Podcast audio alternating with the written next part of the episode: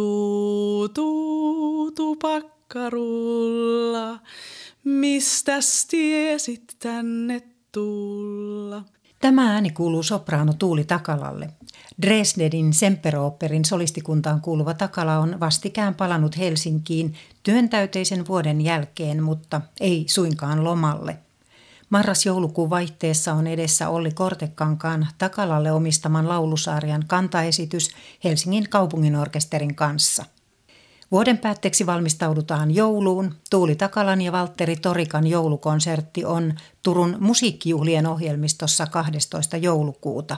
Tuulin ja Valtterin joulukuullaan Turun jälkeen juuri joulun kynnyksellä myös Helsingin musiikkitalossa. 1987 syntynyt Takala voitti vajaa kymmenen vuotta sitten sekä Timo Mustakallio että Kangasniemen laulukilpailut. Hän on menestynyt myös kansainvälisissä laulukilpailuissa. Puhetta musiikista ja maailmasta podcastissa hän kertoo, mitä kansainvälisessä laulukilpailussa saatu erikoispalkinto voi merkitä taiteilijan uralle. Takala on viime vuosina laulanut oopperataloissa eri puolilla Eurooppaa tärkeitä oopperarooleja. Hän kertoo, mitkä rooleista ovat olleet erityisen rakkaita ja mitä hän mielellään toisi eurooppalaisesta kulttuurielämästä Suomeen. Takala pohtii myös suurta edessä olevaa elämänmuutosta. Puhetta musiikista ja maailmasta podcastin tuottaa Turun musiikkijuhlat. Minä olen Riitta Monto. Tuli takala, kun katsoin, mitä kaikkia tänä vuonna sinulla on tapahtunut, niin aika työn täyteinen vuosi on ollut tämä vuosi, eikö vaan? No on ollut, joo. On, on tosiaankin ollut tärkeitä debyyttejä ja, ja ihania prokkiksia. Ja tietenkin mä, mä itse helposti ajattelen niin kuin kausi kerrallaan, eli, eli niin kuin kalenterivuoden sisällä on ollut Joo, Zyrihin operassa oli mulla sekä, sekä talodebyytti että roolidebyytti Donna Annana Mozartin Don Giovannissa ja sitten mun kotitalossa siellä Dresdenin Semperoperissa on ollut paljon uusia tehtäviä ja sitten Pairotin musiikkijuhlaa ja tämmöistä kaikkea. Ja sitten, mutta myös silloin syys, syyspuolella, edellisen vuoden puolella, oli, oli täällä Helsingissä La Traviata ja, ja tota, Hampurissa debyytti. Että on ollut siis joo semmoinen niin tavallaan tärkeä ja työntäyteinen vuosi. Minkälainen miljö on saksalainen oopperatalo? No hyvä kysymys. Tietenkin riippuu jonkin verran talosta, tai aika paljonkin. Öm, Saksassahan on ihan hirveästi niitä operataloja. Nyt mä en tällä hetkellä muista ihan tarkkaa lukua. Jossain vaiheessa mun mielestä se pyöri siellä 80 paikkeilla, joka sehän on todella paljon verrattuna mihin tahansa muuhun maahan. Ja tota, sinne mahtuu tietenkin siis kaikkea hyvin pienestä te- pienistä teattereista sitten tämmöisiin näihin suurimpiin niin kutsuttuihin repertuaarit-operataloihin, missä pyöritetään sitten todella isoa repertuaaria kauden aikana, eli saatetaan esittää semmoista useaa kymmentä eri teosta. Esimerkiksi meillä Dresdenissä ollut joskus kauden sisällä, muistaakseni joku semmoinen 32-35 eri, eri oopperateosta ja sitten siihen päälle vielä baletit ja konsertit. Eli se on niin hyvin, hyvin, hyvin paljon siellä tapahtuu. Ja sitten näissä pienemmissä teattereissa saattaa olla semmoisia, missä toimii sitten samassa sekä ö, opera että puheteatteri että sitten baletti tai esimerkiksi niin musiikkiteatteri, musikaalit muuten. Et sit sieltä löytyy siis, tätä vaihtelevuutta löytyy, mutta jos mä nyt puhun näistä, missä mä oon itse ollut, niin tosi ihana miljöö. Mä viihdyn siellä tosi hyvin. Ja tota, totta kai jokaisella talolla on niin kuin vähän semmoinen oma tunnelmansa, erilaiset ihmiset siellä, mutta, mutta semmoinen niin kuin kiireistä saattaa olla, vähän hektistäkin, että tekemisen meininki. mutta tota, tosi kiva työskennellä siellä. Mä, mä oon kokenut ihan, ihan kaikki, nämä, kaikki nämä talot, missä mä oon vierailu, että, että, että on niin kuin hyvä olla. Dresdenin sinut kiinnitettiin 2015. Joo. Niin miten mielekästä ja tärkeää on tavallaan se, että on se kotitalo, jonka ohella sitten onneksi voi tehdä myös muuta ja vierailuja? No mä oon kokenut sen niin kuin, tosi tärkeäksi ja, ja mulle niin kuin se, on ollut, se oli ihan todella iso juttu, että sain sen kiinnityksen silloin 2015 sinne. Et siitä niin kuin, tavallaan lähtikin sitten pikkuhiljaa se kansainvälinen ura niin kuin urkenemaan ja – tämä, tämä nimenomaan, että on tämmöinen kotitalo ja se siinä solistikunnassakin, niin, niin on saanut siellä hirveästi mahdollisuuksia kehittyä ja, ja tota, kasvaa. Että se on, se on niin ollut, tavallaan jos urheilu termein puhuttaisiin, niin se on niin mun kasvattajaseura. eli niin jotenkin siihen on myös nyt sitten useamman vuoden jälkeen, kun on, on ollut siellä nyt siis jo, hetkinen, onko tämä nyt jo mun kahdeksas vuosi perät, eikö seitsemän, no joo. Totta kai siihen kiintyy myös ihan eri tavalla, että on se, se luottamus ja kiintymyssuhde niin kuin molempiin suuntiin. Ja mm, mä oon nauttinut siitä tosi paljon, että on, että on tämmöinen niin kuin koti, lava ja, ja yhteisö siellä. Mä olin ensimmäiset kaksi vuotta, mä olin siellä tämmöisessä Junges Ensemble-nimisessä niin kuin nuorten laulajien ohjelmassa, joka tarkoitti sitä, että käytännössä me työskenteltiin siis ihan siinä solistikunnassa ihan niin kuin kaikki muutkin, mutta tota, saatiin sitten ekstra koulutusta siinä ohessa, saatiin korrepetitiota ja oli mestarikursseja ja saatiin kielikoutsausta ja, ja saksan tuntia ja kaikkea tämmöistä. Päästiin niin oppimaan ikään kuin talon tavoille ja siihen, siihen systeemiin, miten se toimii. No usein aloitetaan pienistä rooleista ja sitten kun näyttää, että voi antaa lisää vastuuta, niin sitten pääsee niitä suurempia tekemään. Niin se on ollut, mä oon oppinut siellä ihan hirveästi ja, ja niin kuin sitä kautta on, on niin kiitollinen, että on saanut olla siellä nämä vuodet. Ja sitten saanut tietenkin tehdä siellä aivan upeita produktioita ja rooleja ja, ja siellä on niin kuin mahtavia ihmisiä. Ja nyt vuosien saatossa tietenkin muodostunut myös mulle tosi tärkeitä ja rakkaita ihmissuhteita siellä, tärkeitä ystäviä ja ihmisiä tukena. Mm, voi kuvitella, että se ammatillinen identiteetti ja kaikki verkostot ja muut vahvistuvat siellä, kun on tietyssä talossa kiinnitettynä ja on, on tosiaan niin kuin näköalapaikka kaikkeen ja pääsee tekemään monenlaista. Viittasitkin jo noihin talodebyytteihin, niin ne on varmasti tietenkin tavoiteltavia ja haastavia, mutta varmaan myös aika stressaavia. No totta kai, joo. Kyllä se on niin kuin aina semmoinen, kun alkaa joku, menee tekemään pro- projektia jonnekin uuteen taloon, missä jo aikaisemmin työskennellyt, niin kyllä se on niin kuin joka kerta se ensimmäinen päivä tuntuu just semmoiselta niin kuin first day of school. Eli, niin kuin, eli että aloittaisi jossain uudessa koulussa ja kaikki se työryhmä on uusi ja niin kuin se on se tutustumisvaihe ja totta kai se on niin kuin jännää aina ja se, on, se kuuluu siihen työhön ja voi olla välillä tosi stressaavaakin, mutta kyllä mä niin kuin koen sen kanssa rikkautena. Mä tykkään tosi paljon, että, että mulla on, mä, mä saan niin kuin nauttia molemmista näistä maailmoista. Että on se tuttu talo, missä mä tunnen kaikki ja tiedän, miten kaikki toimii. Ja toisaalta sitten on kanssa aina näitä uusia, pääsee tutustumaan uusiin työryhmiin, uusiin kollegoihin, uusiin ihmisiin ja kaikkialla tehdään vähän eri tavalla myös. Ja se, se on aina niin kuin kehittävää ja kiinnostavaa. Joo, sitten se voi riippua, riippua, riippua niin monesta asiasta sitten, että kuinka stressaava joku produktio voi olla, että kuinka sujuvasti siellä kaikki toimii ja minkälainen se on se ryhmädynamiikka. Että operan tekemisessä varsinkin, kun on nimenomaan ryhmätyötä, niin on, on ollut kaiken näköisiä kokemuksia.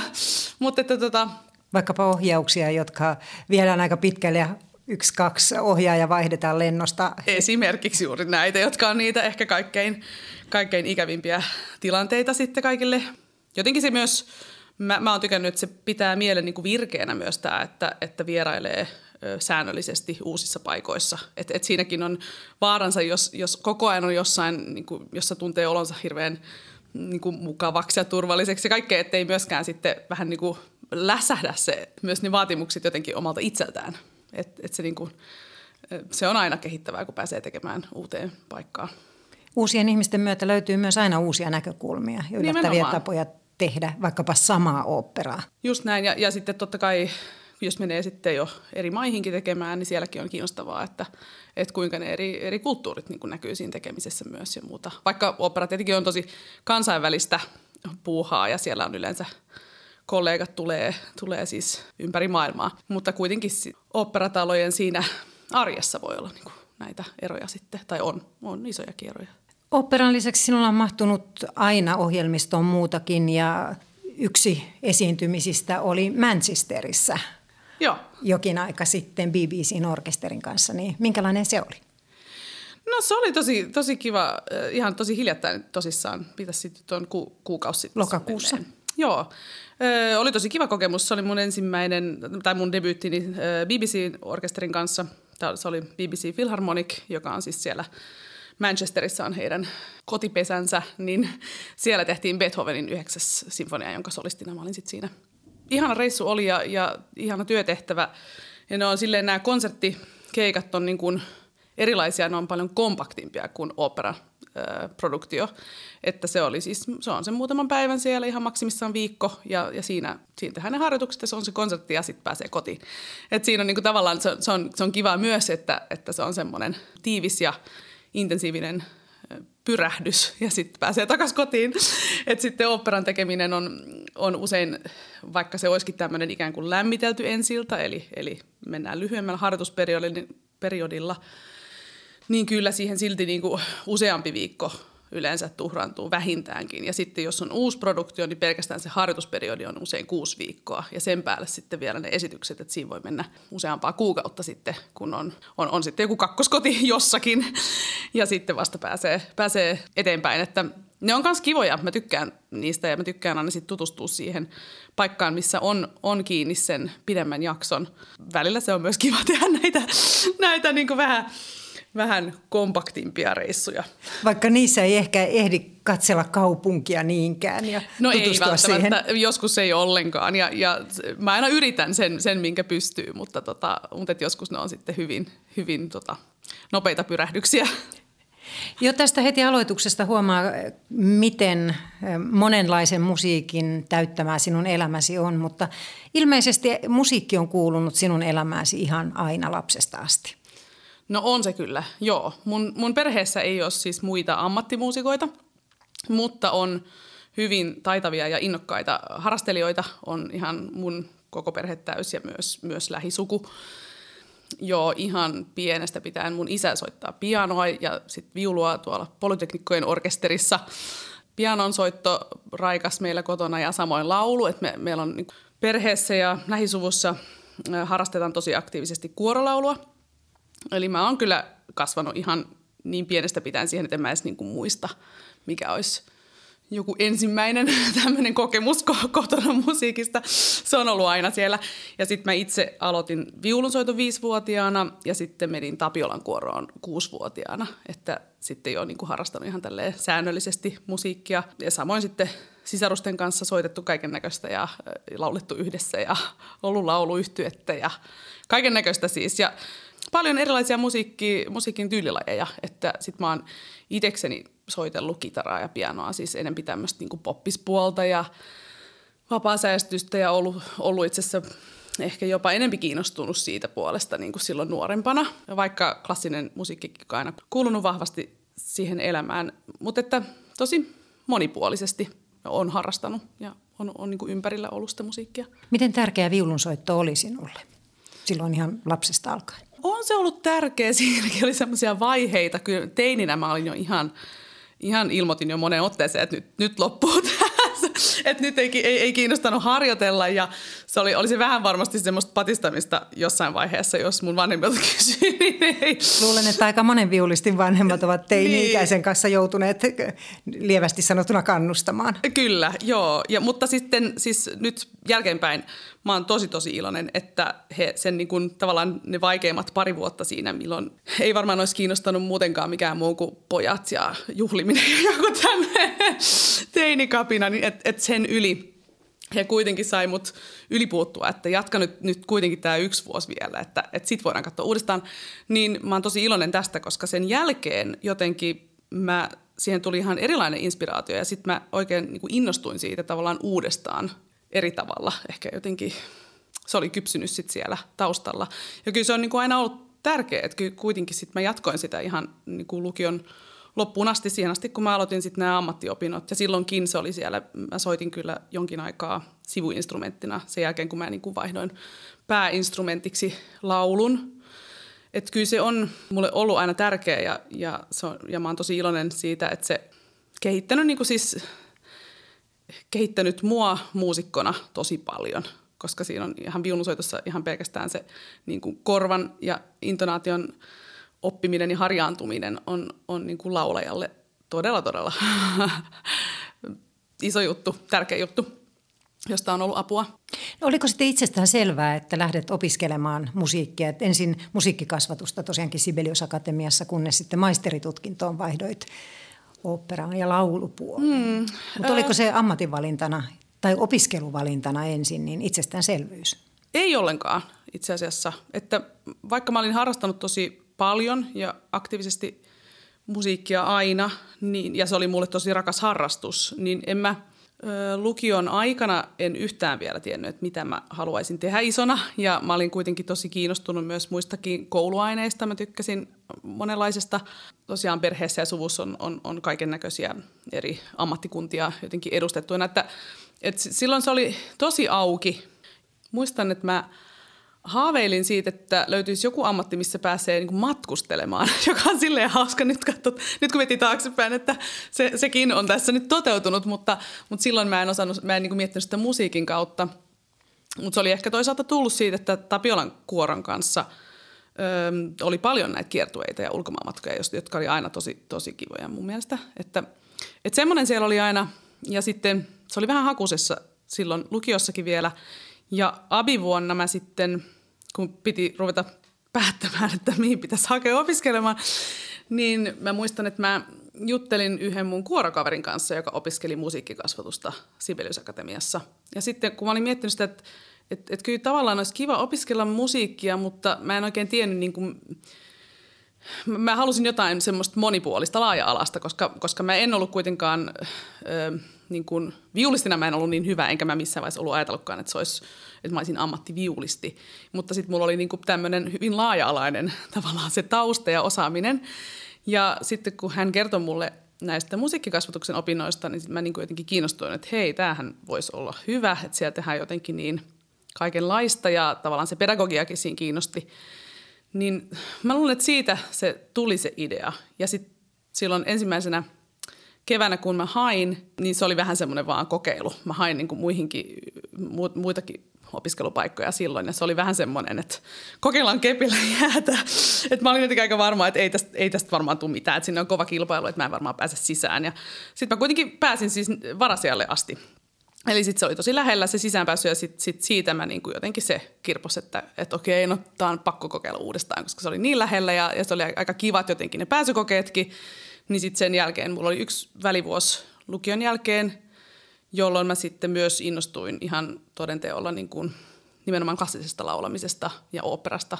Ja sitten sen vuoden aikana kypsy, kypsy sitten tosi selkeäksi tämä valinta, että, että joo, musiikkiala, että sinne mennään ja tavalla sit... tai toisella. Oopperaksi se sitten jotenkin kypsy vielä vähän niin kuin ajan kanssa. Niin minkälaisen kypsyttelyn tai miten se syntyi sitten opiskeluaikana se, että, että siitä musiikkikasvatuslinjasta lähditkin suuntautumaan sitten lauluun ja ehkä mahdollisesti jo ajattelit opera-laulajan tehtäviä. Ajattelit? Joo, ky- kyllä se niin kuin jotenkin, se oli just tämä välivuosi, jolloin mä aloitin vasta myös laulutunnit. Ja silloin mä aloitin, Anu Komsi oli mun ensimmäinen opettaja. Oli silloin hyvin kannustava ja, ja, ja niin kuin sanoikin, että kyllä sun kannattaisi miettiä niin kuin ihan, ihan oikeasti tätä laulajankin uraa.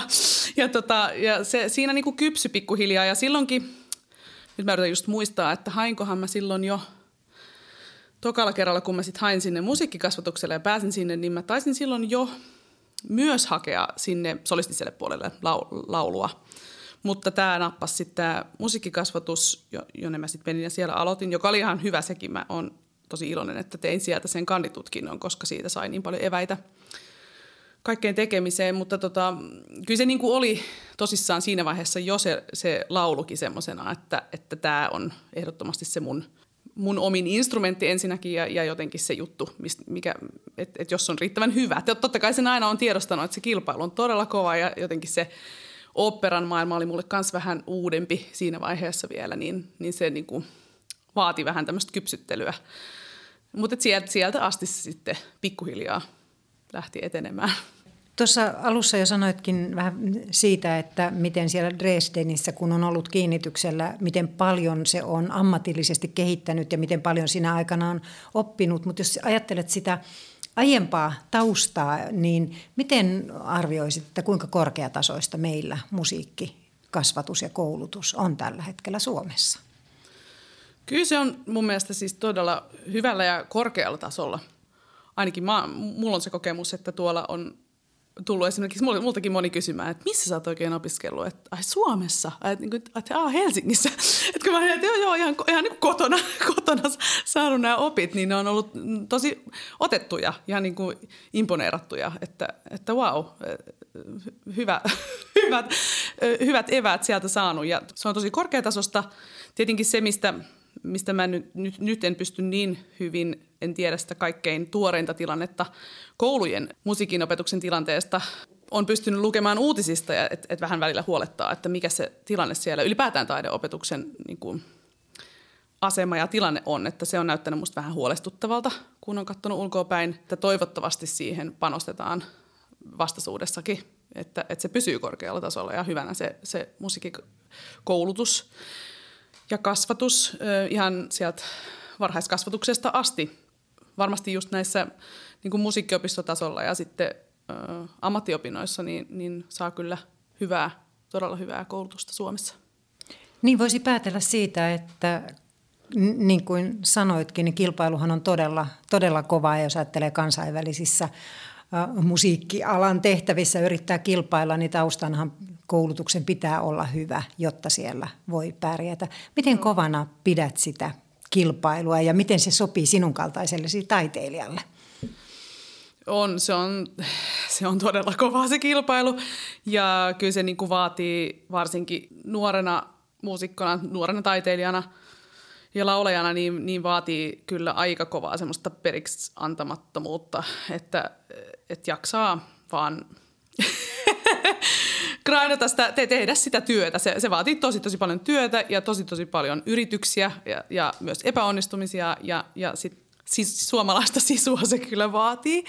Ja kansainvälinen kilpailu on tosissaankin todella kovaa ja siihen saattaa sitten se, että miten, miten se urapolku menee ja kaikki, miten niitä mahdollisuuksia sit saa näyttää osaamistaan, niin, niin siihen sit vaikuttaa hirveän moni, monikin asia, jotka voi välillä olla ihan niin kuin sen oman, omien käsien ulkopuolellakin, mutta tota, kyllä se on tosi kova se kilpailu ja mistä tavallaan sen, se ura lähti liikkeelle ihan kunnolla, oli mullakin kilpailujen kautta.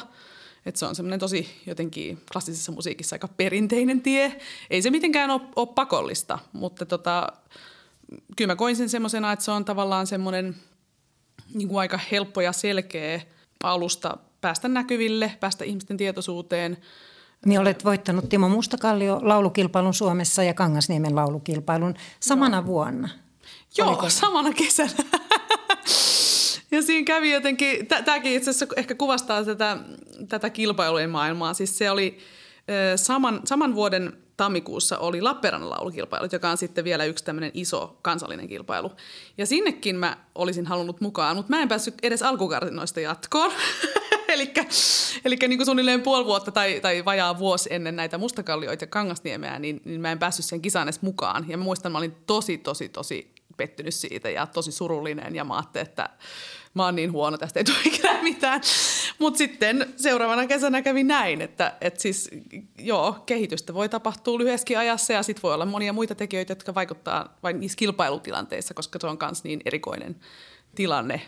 Siinä välissä mä olin ehtinyt käydä myös Viinissä yksissä kilpailuissa, joka oli tavallaan semmoinen tosi kiva kokemus myös, myös mennä ulkomaille kilpailemaan. Että siinä jotenkin tietyllä tavalla jotkut paineet oli ehkä erilaiset, koska sinne sai mennä ihan – tuntemattomana ja semmoisena uutena kasvona vaan, vaan kokeilemaan. Ja, sitten, ja sielläkin pääsit finaaliin? Joo, joo pääsin fin, finaaliin, johon otettiin sinne sitten kuusi laulajaa vai – kahdeksan tai jotain tämmöistä. Nämä on ehkä sellaisia, mitä aina itse haluan korostaa, kun käsitellään taiteilijoiden menestymistä, osallistumista kilpailuihin, että useinhan me puhumme vain niistä voitoista, mm-hmm. mutta jos ajattelee, että kaikki ovat huippuammattilaisia ja valitaan finaaliin, niin sehän on jo ihan käsittämättömän hieno suoritus. On, on, joo, ja varsinkin noissa kansainvälisissä kilpailuissa. Joskus mä oon jopa vähän, vähän huvittunut Suomen, tot, siitä, miten Suomen media joskus kirjoittaa, että esimerkiksi jossain jossain tosi isossa tärkeässä kansainvälisessä kisassa joku suomalainen on vaikka vaikka viidennellä tai kuudennella sijalla, joka on ihan mieletön, mieletön suoritus, mutta sitten jotenkin, jotenkin, sitä, jotenkin kirjoitetaan vaan, että no ei yltänyt kolmen parhaan joukkoon tai jotenkin tällä tavalla niin kuin semmoisen negaation kautta ja se on, se on jotenkin ollut välillä huvittavaa. Että, Sanavalinnoilla ihan... on paljon merkitystä. niin kyllä, mutta on tosissaankin ja, ja, tota, ja jotenkin niistä kilpailuista niin kuin, en mä nyt, en mä nyt sanoisi, että ne kisat on jotenkin ollut mun mikään semmoinen lempparijuttu. Että se on ollut vähän semmoinen, että ne nyt täytyy käydä läpi. Ja kyllä mä oon kuitenkin kokenut, että ne on ollut hyviä kokemuksia kaikkea. Mä oon saanut niistä kaikista jotain irti. Oli se sitten joku palkinto tai sitten ihan vaan se, se oppimiskokemus siitä. Ja se, että kuulee laulajia siis ympäri maailmaa ja, ja niin kuin jotenkin aina kehittyy taas eteenpäin myös. Et siinä mielessä niin kuin kilpailut on musta ihan, ei, ei se myöskään mitenkään huono juttu Silloin on taustalla myös 2015 kansainvälinen laulukilpailu Amsterdamissa ja siellä myös olit finaalissa ja ehkä niitä mittasuhteita antaa äh, luku siitä, että sinne pyrkii alun perin kai yli 1300 Joo. laulajaa. Joo, se, se on semmoinen jännä niin kuin, tämmöinen jotenkin ihan valtava kilpailu, missä järjestetään just näitä karsintoja siis monessa eri maassa ja kaupungissa ja sinne niin kuin hakee ihan älyttömästi sitä porukkaa. Ja sitten siinä varsinaisessa kisassakin, kun, lähdetään, kun mentiin sinne Amsterdamiin, missä sitten oli kolme kierrosta, niin mä en nyt muista enää kuinka monta sataa siinä oli vielä ekalla kierroksella, että sinnekin sitten valittiin hirveästi sitä porukkaa.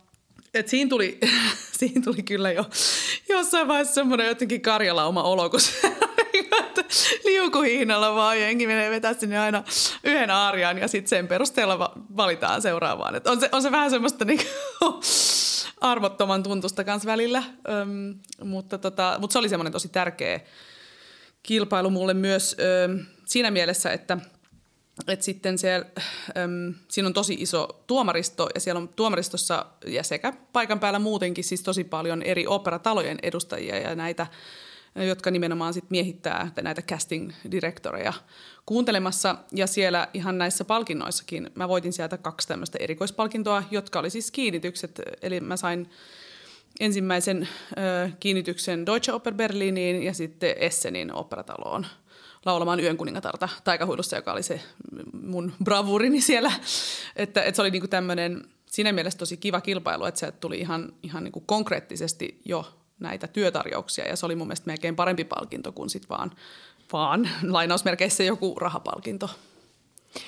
Minkälaisen työn vaatii sitten aina toipua itse kilpailusta, koska siihen on pitänyt aika paljon pitkän aikaa jo panostaa ja sitten on se stressaava tilanne, niin miten siitä toipuu silloin, kun on pärjännyt hyvin tai jos ei olekaan mennyt niin hyvin kuin on itse toivonut?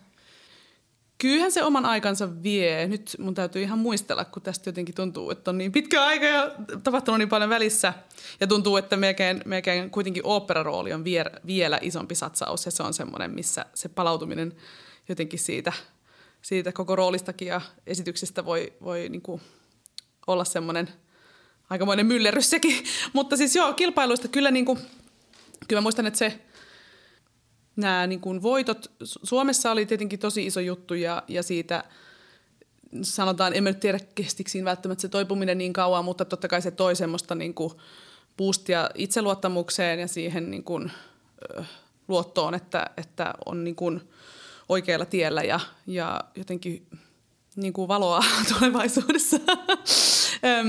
et, et se niin kuin, totta kai vei varmaan muutamia päiviä, mutta siitä sitten tavallaan se, se antoi enemmän boostia eteenpäin ja oli semmoinen niin kuin, niin kuin katse tulevaisuuteen, että sitten ehkä näitä, jos on tullut sitten pettymyksiä, niin, niin niitä on saattanut sitten vatvoa ehkä pikkusen kauemmin ja jotenkin miettinyt sitä, että okei, no mikä siinä nyt niin kuin jotenkin meni – meni pieleen tai mihin, mihin ei itse ollut tyytyväinen tai, tai mikä siinä olisi voinut. No se ehkä, ehkä reflektoi vielä enemmän sitä suoritusta jotenkin siinä tilanteessa ja tämmöisiä juttuja. Mä jotenkin, jotenkin on onneksi ollut aika paljon aina, aina kaikkea muuta tekemistä jo heti, heti näiden jälkeen, ettei ole niin voinutkaan jäädä ihan hirveän pitkäksi aikaa vellomaan. No mennään sitten niihin operarooleihin. Mitkä ovat olleet jotenkin sinulle eri syistä ehkä niin kaikkein sykähdyttävimpiä ja sellaisia, jotka ovat todella tuntuneet, että mahtavaa, että saan juuri tätä työtä tehdä.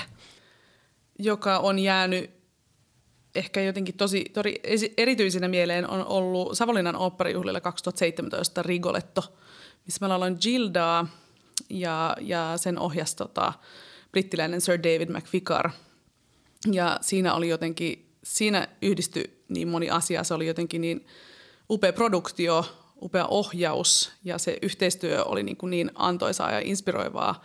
Ja musiikki on upeata, mä, mä rakastan laulasta roolia ja, ja se oli jotenkin semmoinen kokonaisvaltaisesti niin kuin hieno produktio kaikin puolin ja, ja oli niin, kuin niin, niin onni olla siinä mukana.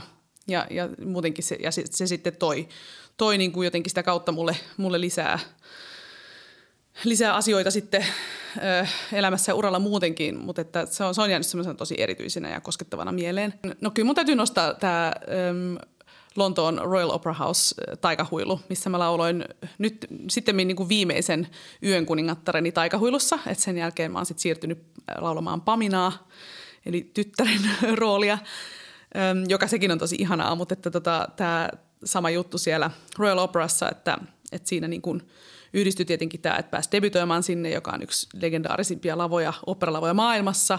Saman ohjaajan äh, tota, äh, produktio itse asiassa, mutta upea produktio, upea paikka ja, ja sitten jotenkin kun se oli vielä se, se viimeinen, viimeinen kerta tässä raivokkaassa äidin roolissa, niin, niin se, se oli jotenkin tosi upea kokemus tietenkin kaikin puolin, on jäänyt mieleen.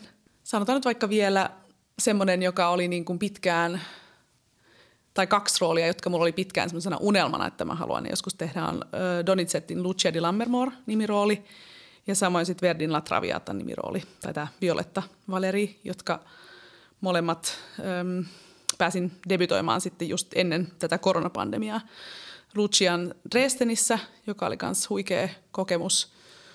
Traviata ensin Ranskassa ja sitten, sitten täällä Helsingissä.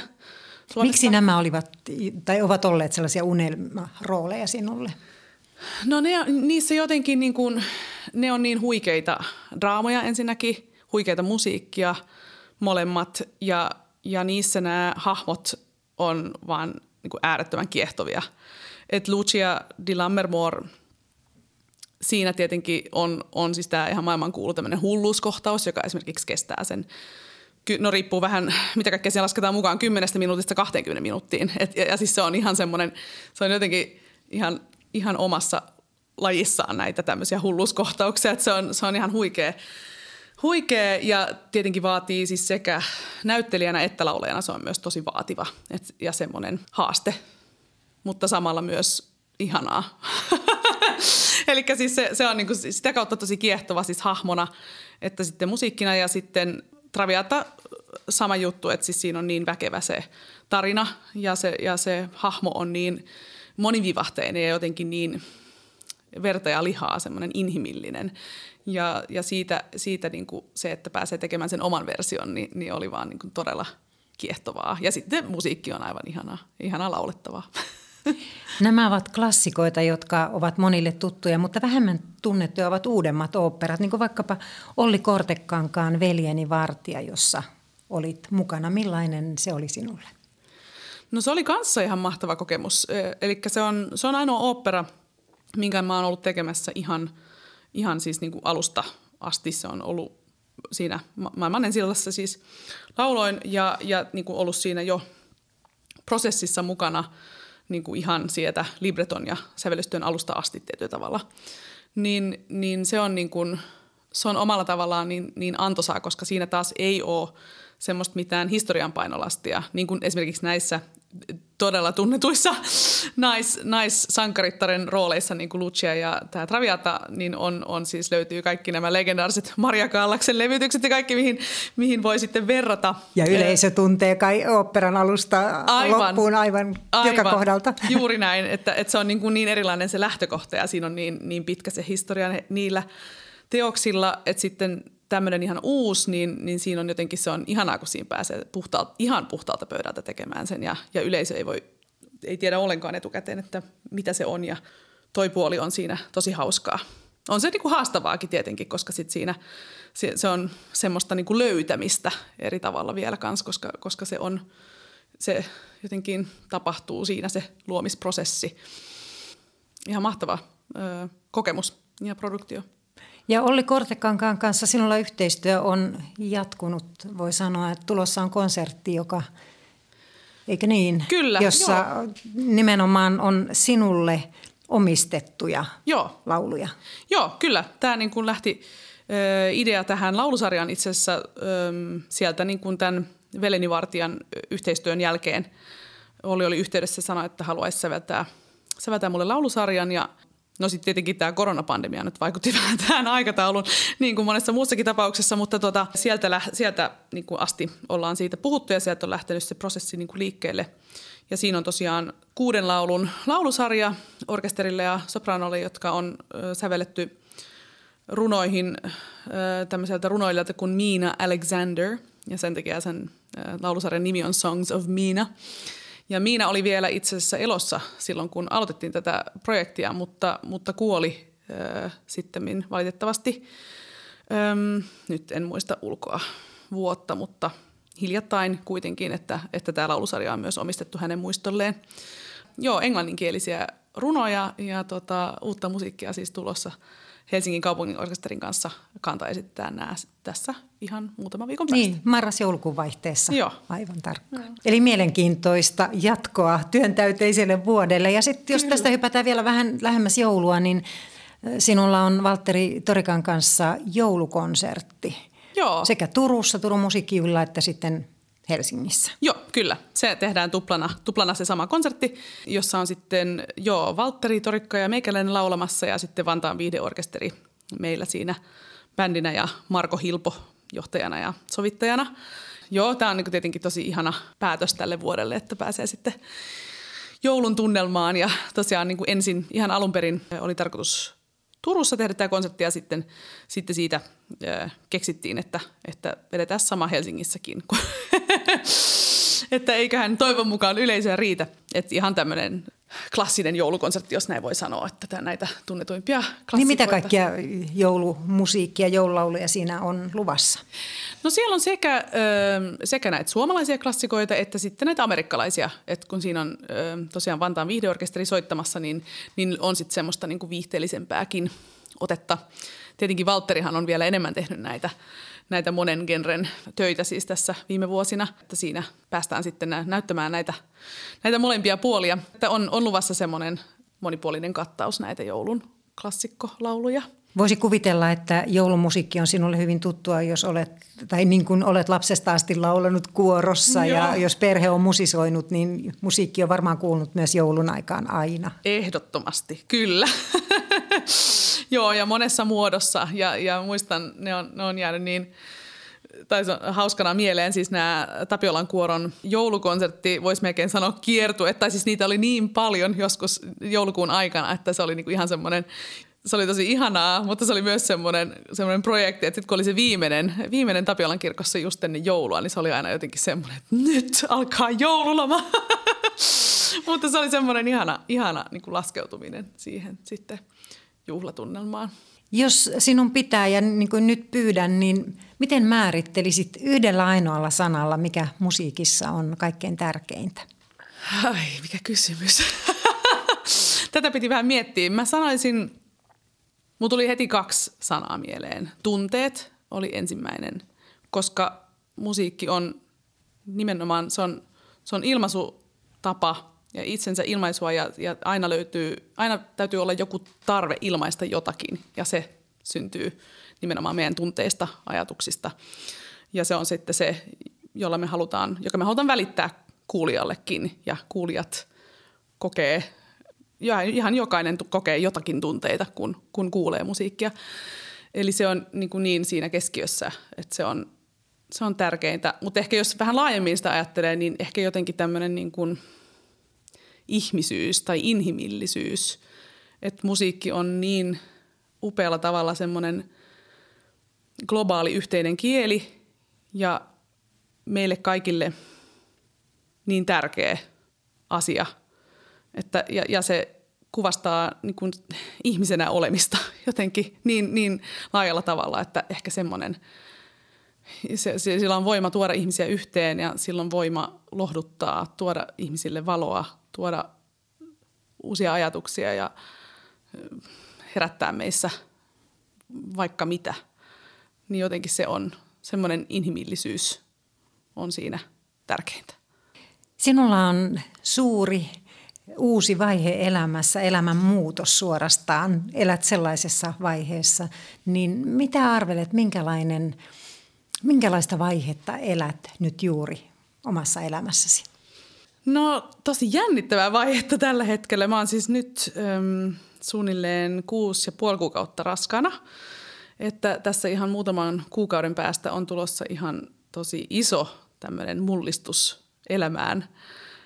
Mä sanoisin, että jotenkin sa- tällä hetkellä just on samanaikaisesti semmoinen tunne, että, on tulossa ihan mieletön muutos, jota, ja tätä on meidän esikoinen, eli siis mä en vielä edes varmaan osaa kuvitellakaan, mitä kaikkea se tulee tarkoittamaan ja millä tavalla se tulee muuttamaan meidän elämää ja, ja mua, että on tämmöinen hyvin suuri muutos tulossa.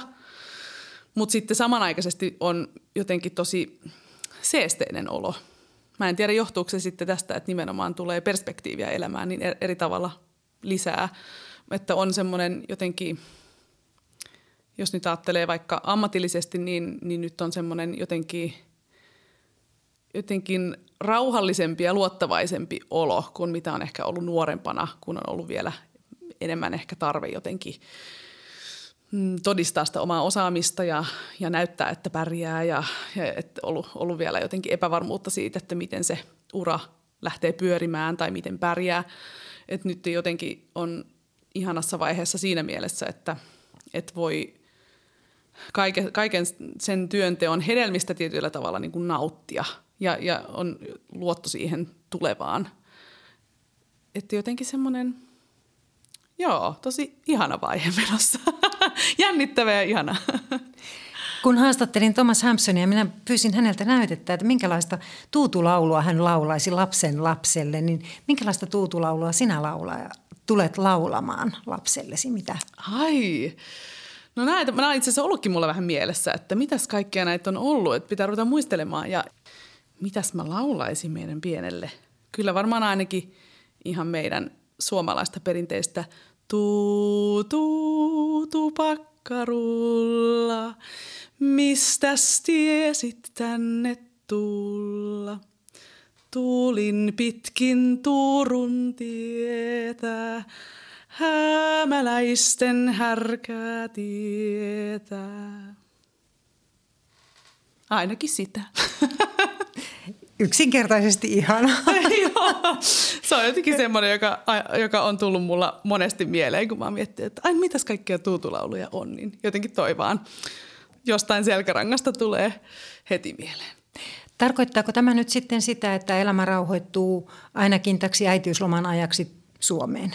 Öö, joo, kyllä se sitä tarkoittaa. Tosiaan nämä, nämä loppuvuoden öö, konsertit on vielä tulossa, mutta sitten sen jälkeen joulusta on tarkoitus jäädä äitiyslomalle, joka sitten jatkuu, jatkuu sinne vähintäänkin loppukevääseen. Sitten tietenkin riippuu, riippuu niin siitä, että minkälainen, minkälainen tyyppi tähän maailmaan tulee ja miten kaikki menee. Että siellä on sitten mahdollisesti pari konserttia ja sitten varsinaisesti niin kuin kesällä Savonlinnan oopperajuhlilla sitten olisi tarkoitus palata niin sanotusti oopperalavalle, eli Paminana sitten siellä taikahuilussa. Tosiaan niitä ensimmäisiä konsertteja olisi mahdollisesti toukokuussa. Joo, joo siellä olisi sitten Suomessakin itse asiassa Lahdessa Karmiina Burana Lahti-sinfonian kanssa ja sitten Hannoverissa Kunstfestspiele Herrenhausen festivaaleilla Maalerin kahdeksas sinfonia, missä on yhtenä sopranosolisteista. Sinulla on perspektiiviä suomalaisesta musiikkielämästä eurooppalaiseen. Olet eri maissa esiintynyt. Tietysti kun kiinnitys on Saksassa, niin siellä hyvin paljon tehnyt töitä, mutta olet vierailut operatalossa myös esimerkiksi Ranskassa. Niin mitä siitä keski-eurooppalaisesta kulttuurielämästä jotakin hyviä puolia haluaisit tuoda Suomeen? Ehkä semmoista mä toivoisin, mikä siellä on mun mielestä hienoa hienoa nähdä on se, miten, no, no jos puhutaan nyt klassisesta musiikista ja oopperasta, mistä voin sanoa vielä, vielä jotenkin tarkemmin, niin miten sitä arvostetaan siellä ja, ja miten se kuuluu siihen tavallaan jokapäiväiseen kulttuuriin. Se on tosi upeata nähdä ja totta kai siinä vaikuttaa siis meidän niin erilaiset historiat siis, että Keski-Euroopassa on se musiikin historia on paljon paljon pidempi ja rikkaampi kuin mitä meillä Suomessa nyt vaikkapa – ja onhan siellä erilaiset markkinatkin, siellä on ihan hirveästi enemmän ihmisiä ensinnäkin ja, ja totta kai sitä kautta kysyntätarjonta on äh, laajempaa, monipuolisempaa. Mutta siltikin niin kuin mä, mä en usko, että se nyt olisi siitä kiinni, vaan se esimerkiksi operaan menokin, se, on niin kuin, se kuuluu siihen jotenkin siihen peruskulttuuriin ja siihen, siihen, se on tietyllä tavalla niin kuin jos voi sanoa arkipäiväisempää, niin kuin hyvässä mielessä. Vähän niin kuin, että mentäisiin leffaan, niin voi ihan yhtä hyvin mennä oopperaan tai orkesterin äh, sinfoniakonserttiin tai teatteriin tai, tai mitä vaan. Ja se jotenkin on semmoinen, että siihen tietenkin kasvetaan siellä siihen kulttuuriin. Ja se voi olla koko perheen voimin mennään myös oopperaan tai konserttiin ja, ja sitten mennään syömään. Ja jotenkin se on, siitä mä tykkään siellä tosi paljon, että, että semmoinen, että se jotenkin kuuluu kaikille ja, ja kynnys mennä on tosi matala ja samanaikaisesti totta kai se voi olla jotain tosi spesiaalia, ei se sitä tarkoita, että se, että, että, että se siihen vaikuttaisi, mutta että tätä ehkä jotenkin toivoisi. Ja semmoista niin kuin yleistä aktiivisuutta siinä kulttuurielämässä. Tuuli Takala lähti haastattelusta suoraan laulutunnille. Ammattilainen huoltaa instrumenttiaan ja pitää sen kunnossa. Puhetta musiikista ja maailmasta podcastin tuottaa Turun musiikkijuhlat. Minä olen Riitta Monto. Mukavaa, että kuuntelit.